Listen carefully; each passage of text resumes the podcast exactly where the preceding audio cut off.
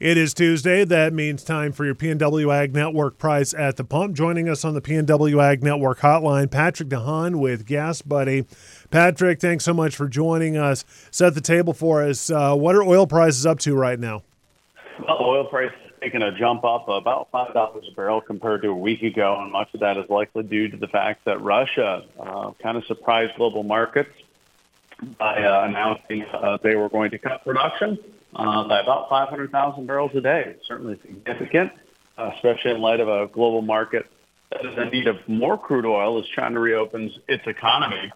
Uh, such a cut uh, has pushed the price of oil back up close to $80 a barrel. Now, it has settled down a little bit after jumping more significantly last week, but still, we are about $5 a barrel higher than last week.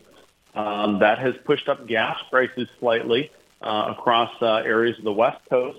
Uh, we've also seen some refinery outages in the West Coast, and areas are also starting to transition uh, to summer gasoline, mainly in Southern California, and all of that has uh, caused at least a little bit of price increase in the West Coast. Overall, though, the national average has now declined for a second straight week, a trend that could turn around in the weeks ahead as we see more refineries start maintenance and as the summer, uh, the transition to summer blend of gasoline continues. So, Patrick, forgive me for my simpleness, but if there's been all this embargo action against Russia and its oil, why does uh, Russia's announcement that they're going to cut back on production, why is that impacting the international market when a lot of customers out there are not or should not be buying Russian oil?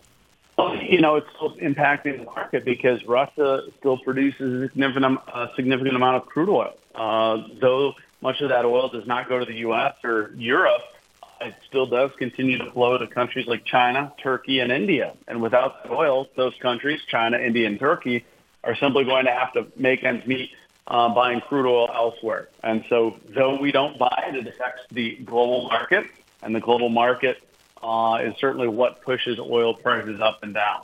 Patrick, I know it's been all the scuttlebutt on the 24 7 news cycles and on social media, uh, but do you anticipate that uh, this the Chinese weather balloons slash spy balloons are is that going to create any sort of friction between these two countries that could impact what we see on oil prices? Uh, it, it's unlikely that the Chinese situation with the balloons would have an impact uh, so much uh. China is certainly a significant oil consumer, though not a producer. Uh, certainly something to watch. Uh, there could be uh, uh, uh, certainly uh, escalation in relations between the U.S. and China, but overall, that is not expected to be a major factor in driving oil prices up or down for the time being.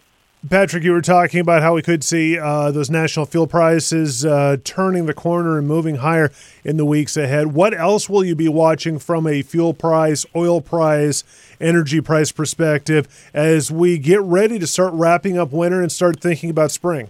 Well, a lot of refineries are going to start going into maintenance here before the start of the summer driving season, just in preparation to make sure that their facilities uh, are going to be able to handle the onslaught of summer gasoline consumption.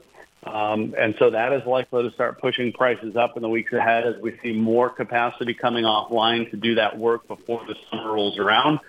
But the good news is that with temperatures a little bit above average this winter, uh, we haven't seen quite uh, the uh, the high level concern going into last fall. That is on the diesel side of things. Uh, there will likely be significant improvement in diesel prices. In fact, just in the last week, diesel prices fell over seven cents a gallon to their lowest level since March of last year. And so uh, one of the top concerns is watching refineries do maintenance. But the good news is that we're coming out of winter.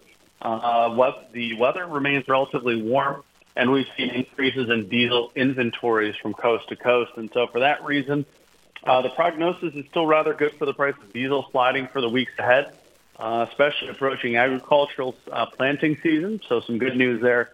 But overall, uh, refineries that will be starting maintenance soon is certainly something to keep an eye on. Patrick DeHaan with Gas Buddy, thanks so much for joining us right here on PNWAg.net.